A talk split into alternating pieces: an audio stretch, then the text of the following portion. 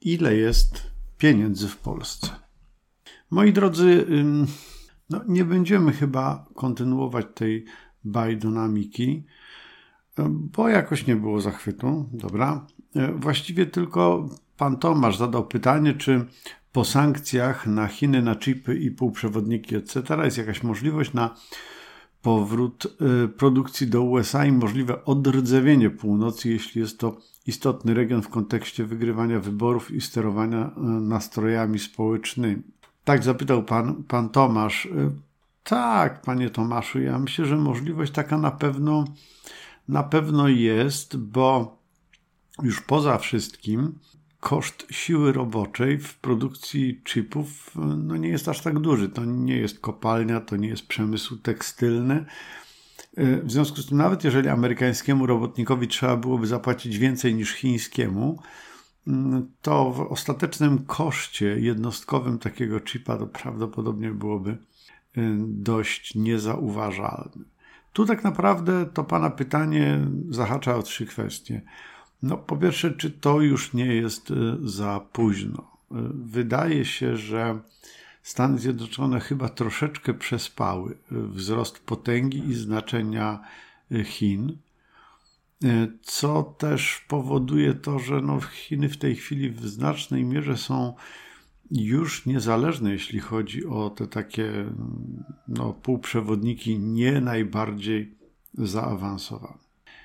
I to jedna kwestia. E, drugie pytanie to jest mniej więcej takie, czy da się także cofnąć e, produkcję szeroko pojętej elektroniki, te wszystkie montownie. No bo samą produkcję najbardziej, najbardziej zaawansowanych chipów to na pewno da się cofnąć, E, w szczególności, że Chiny też nie, nie wszystko to produkują, tam część produkuje przez Tajwan. No tylko, że możemy sobie produkować te dość zaawansowane chipy, ale co z nimi dalej? One służą jakimś tam produktom, więc co wtedy te wyprodukowane wyślemy do Chin, żeby tam montować te wszystkie iPhony na przykład, czy jednak będziemy próbowali je montować w Stanach? No to już bardziej jest skomplikowane. A trzecia rzecz, Trzecia kwestia to, czy właśnie odrdzewienie tego pasa rdzy zmieni sytuację polityczną w USA i uczyni ją bardziej tak Trumpo-odporną. No ja tu mam największe wątpliwości. Wątpliwości wynikające z dwóch rzeczy. Po pierwsze, to jest tak, że jak mamy szklany dzbanek i on nam spadnie ze stołu na podłogę i się rozbije, to pozbieranie tych kawałków i położenie ich z powrotem na stole niekoniecznie sprawi, że te kawałki z powrotem staną się dzbankiem, który jest niepotłuczony i nie przecieka. Więc y, być może mleko już się rozlało i być może ta taka niestabilność czy ta populistyczna podatność pasardzy y, już się ukształtowała i, i nawet przeniesienie tej produkcji no może tego nie zmienić. Poza tym mi się wydaje, że cały ten trumpizm to jest taka choroba współczesnej demokracji. To nie ogranicza się tylko do Stanów. No i leku na tę chorobę, czy jakiejś szczepionki, która miałaby inne kraje na nią uodparniać, to ja tak za bardzo no nie widzę, szczerze powiedziawszy. No dobra, ale wracając do pytania głównego, mieliśmy odpowiedzieć na pytanie, ile jest tych pieniędzy e, w Polsce. No to właśnie, no ile ich jest? Zależy, no właśnie, zależy jak liczyć i co liczyć, bo przede wszystkim pamiętajcie, że pieniądze to nie jest bogactwo. E, bogactwo a pieniądze to są e, pojęcia powiązane, ale jednak rozłączne. Zawsze to podkreślam, kiedy, kiedy uczę tego studentów, a i tutaj na kanale kilka chyba już razy o tym y, wspominałem. Pieniądze i bogactwo to nie to samo. Nasze takie potoczne powiedzenie, u, ten to ma dużo pieniędzy, to jest najczęściej określenie kogoś, że jest po prostu bardzo bogaty. tak wcale niekoniecznie ma dużo pieniędzy, no bo niekoniecznie trzeba mieć dużo pieniędzy, żeby być bogatym. Można mieć dużo innych rzeczy, które czynią nas bogatym. Bogactwa naszego społeczeństwa liczyć nie będziemy, w każdym razie nie w tym odcinku. Spróbujmy policzyć pieniądze. No i teraz, jakie pieniądze będziemy liczyć? Y, nie wdając się w nadmierne szczegóły, moi drodzy, no mamy mm, dwa rodzaje pieniądza. Pierwszy pieniądz, pierwszy rodzaj pieniądza to jest gotówka. Czyli to są y, banknoty i to są monety, i to jest to, co właściwie małe dzieci tak łapią, że no to, to są pieniądze, daj mi pieniążka, prawda? Są te takie małe pieniążki, które brzęczą, i są te takie duże pieniążki, które mm, szeleszczą, i generalnie rodzice bardziej się chyba wkurzą, jak zgubisz to, co szeleści, niż to, co brzęczy. To jest gotówka.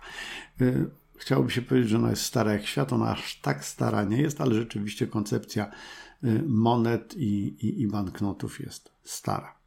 Drugi rodzaj pieniądza to pieniądz elektroniczny. Jak się tak dobrze zastanowimy, to właściwie w portfelu naszym on się coraz bardziej rozpycha. No bo to są wszystkie karty mm, debetowe, kredytowe. Ale to przecież są też jakieś zlecenia, e, zapłaty, przelewy elektroniczne, które robimy, jak się zalogujemy do naszego banku. Wszystkie płatności typu blik, no to jest pieniądz elektroniczny. Tu warto zwrócić uwagę na to, że źródło pochodzenia tych y, dwóch y, rodzajów pieniądza jest kompletnie różne. One są niby takie same, w tym sensie, że czy gotówką, czy kartą możemy chleb kupić w piekarni, natomiast ich pochodzenie jest y, diametralnie różne, ponieważ gotówka jest emitowana przez bank centralny. W Polsce jest to Narodowy Bank Polski, natomiast pieniądz elektroniczny jest y, emitowany przez system bankowy, ale nie przez bank centralny. Zwróćcie uwagę, przecież nikt z nas nie ma karty kredytowej NBP-u. Mamy kartę mm, kredytową Santandera, y, City, ING, mógłbym teraz wyliczać liczne y, banki, które w Polsce działają. Wszystkie banki komercyjne one oferują karty płatnicze, karty kredytowe, bank centralny, NBP nie. No to jest y, istotna różnica. W ogóle mm, my sobie chyba nawet nie zdajemy na co dzień sprawy, ale pamiętajcie, moi drodzy, że my jesteśmy super nowoczesnym krajem, jeśli chodzi o mm, płatności elektroniczne. Jeszcze kilka lat temu zdarzyło mi się, będąc y, w Szkocji, w muzeum, tak, to było w muzeum, płacić y, kartą, ale w terminalu, który sczytywał magnetyczny pasek z karty. To był terminal, który nie obsługiwał kart chipowych. Dla nas to dziwne. Wszystkie karty w Polsce są właściwie chipowe i wszystkie terminale je obsługują. E, co więcej, my bardzo często w ogóle nie wsadzamy karty do tego terminala, tylko po prostu ją przykładamy. PayPass. To też nie jest tak popularne na świecie jak w Polsce. No, transakcje finansowane blikiem. No, słuchajcie, to też jest ultra nowoczesne. My tutaj korzystamy paradoksalnie na naszym zapóźnieniu, kiedy E, system bankowy był reformowany, bo przechodziliśmy z jednego systemu do drugiego, czyli od komunizmu do, do kapitalizmu, e, no to właściwie byliśmy taką białą kartą, zupełnie niezapisaną. E, nie było takich płatności, więc wprowadzano w Polsce to, co generalnie nowe. Nie mieliśmy żadnych tradycji, a tradycje Y, bywają taką troszeczkę kulą u nogi, jeśli chodzi o unowocześnianie płatności. Przykład? Proszę bardzo. W Stanach Zjednoczonych co piąta transakcja, która jest y, płacona no właśnie takim pieniądzem, y, może nie tyle elektronicznym, ile niegotówką, to jest transakcja opłacana przy pomocy czeku w Stanach ciągle jeszcze wysyła się oraz daje się czeki. Słuchajcie, y, wśród moich młodszych słuchaczy prawdopodobnie nikt z czekiem w życiu się nie spotkał. To widzimy na takich troszeczkę starszych filmach, gdzie tam ktoś jest w stanie podrzeć czek na milion dolarów albo wypisuje czek na 5 milionów dolarów, ale tak naprawdę z czekami się nie spotykaliście. zmieniłem formę z nie spotykaliśmy na nie spotykaliście, bo mówiący te słowa był kiedyś dumnym użytkownikiem czeków. Tak, tutaj w Polsce, moi drodzy, w latach 90., koło połowy lat 90., PKOSA oferował tak zwane euroczeki. Można było je dostać i można było je sobie, no właśnie, można sobie było wystawić taki czek. Y, y, można było, to można było nim teoretycznie płacić, ale nikt tego nie, w praktyce nie, nie przyjmował. Natomiast rzeczywiście można było z takim czekiem pójść na pocztę i dawało się pani w okienku czek, a pani dawała kasę, gotówkę właśnie. To takie były, takie były dawne y, losy Czeków w Polsce, te takie powojenne, no bo przedwojenne to oczywiście zupełnie inna bajka. No dobra, to znowu, ile tych pieniędzy w Polsce? No, rany boskie, nie doczekać się tej odpowiedzi, prawda? E, to bardzo łatwo jest sprawdzić, bo to podają nam statystyki NBP-u. Tylko trzeba wiedzieć, gdzie szukać i czego szukać. No bo są dwa, więcej w praktyce, ale dwa tutaj na nasze potrzeby pojęcia, agregaty, jak to się określa, y, pieniądza. Jest tak zwany pieniądz M0. I to jest pieniądz y, gotówkowy w obiegu z kasami monetarnych instytucji finansowych, jak podaje NB, oraz środki na rachunkach bieżących i rachunkach rezerwy obowiązkowej, utrzymywane przez krajowe pozostałe właśnie te y, monetarne instytucje finansowe w NBP tłumacząc na język ludzi normalnych. M0 to są pieniądze, które są w obiegu, czyli w naszych portfelach, w naszych skarpetach, y, w świnkach, skarbonkach naszych dzieci oraz y, w bankach oraz w banku centralnym, ale tylko te, które zostały w tym banku centralnym zdeponowane przez banki komercyjne. Czyli to są pieniądze, które mają banki u siebie albo w NBP, plus pieniądze, które mamy my w kasach sklepów, w naszych portfelach, w kieszeniach, etc. To jest y, M0 i to jest tak naprawdę gotówka po prostu. Pieniądz M1 to znowu jak definiuje to NBP, to jest pieniądz gotówkowy w obiegu poza kasami, monetarnych instytucji finansowych oraz depozyty i inne zobowiązania bieżące, złotowe i walutowe wobec podmiotów krajowych innych niż monetarne instytucje finansowe i instytucje rządowe szczebla centralnego. Znowu, tłumacząc na język polski, pieniądz M1 to jest tak naprawdę pieniądz transakcyjny. Pieniądz, przy pomocy którego możemy finansować transakcje. Więc to jest zarówno gotówka w obiegu, poza kasami banków, jak i to wszystko, co tworzy, czy też co wspiera funkcjonowanie pieniądza elektronicznego. Ile tego pieniądza jest? Dane za maj tego roku mamy, to są najnowsze dane, najświeższe. Ile gotówki? No nie zgadlibyście.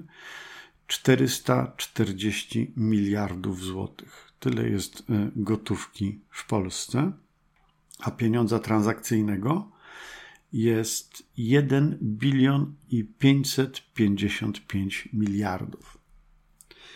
Y, czy to dużo? Oczywiście to zależy do czego przymierzyć. Y, jeżeli chcemy sobie spojrzeć, jak te wielkości się zmieniały, to można by się cofnąć, na przykład o 20 lat.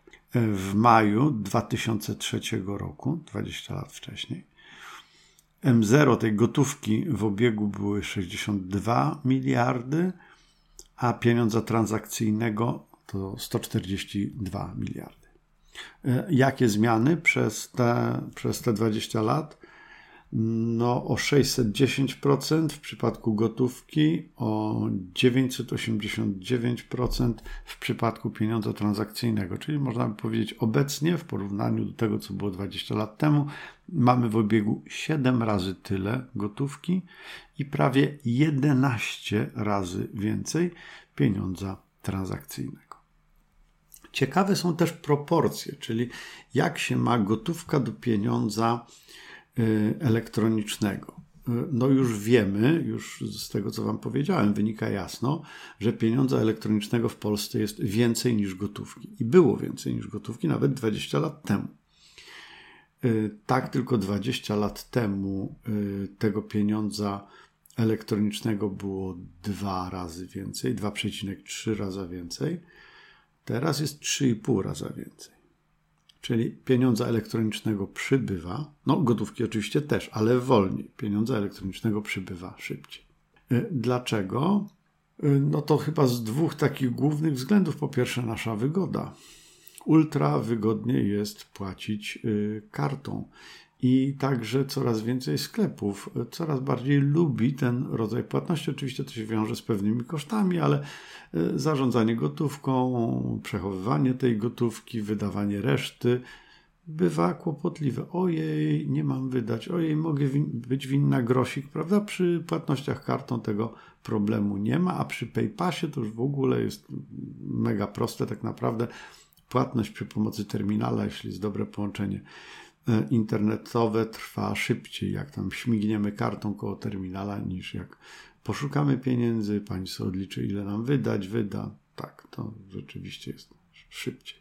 Szybkość, wygoda, ale i chęć kontroli też trochę, bo przecież są ograniczenia w obrocie gotówkowym. Pewnych płatności się nie dokonuje, pewnej wielkości płatności nie dokonuje się e, w gotówce. Dlaczego? No bo oczywiście w gotówce niezwykle łatwo ukrywać jest dochody nierejestrowane, czyli z działalności w takiej tam szarej strefie lub wręcz po prostu nielegalne.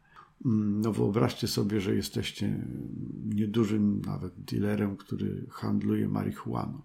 No nie bardzo chcecie, żeby ktoś wam robił przelewy, no bo trzeba byłoby się tłumaczyć z czego to, prawda?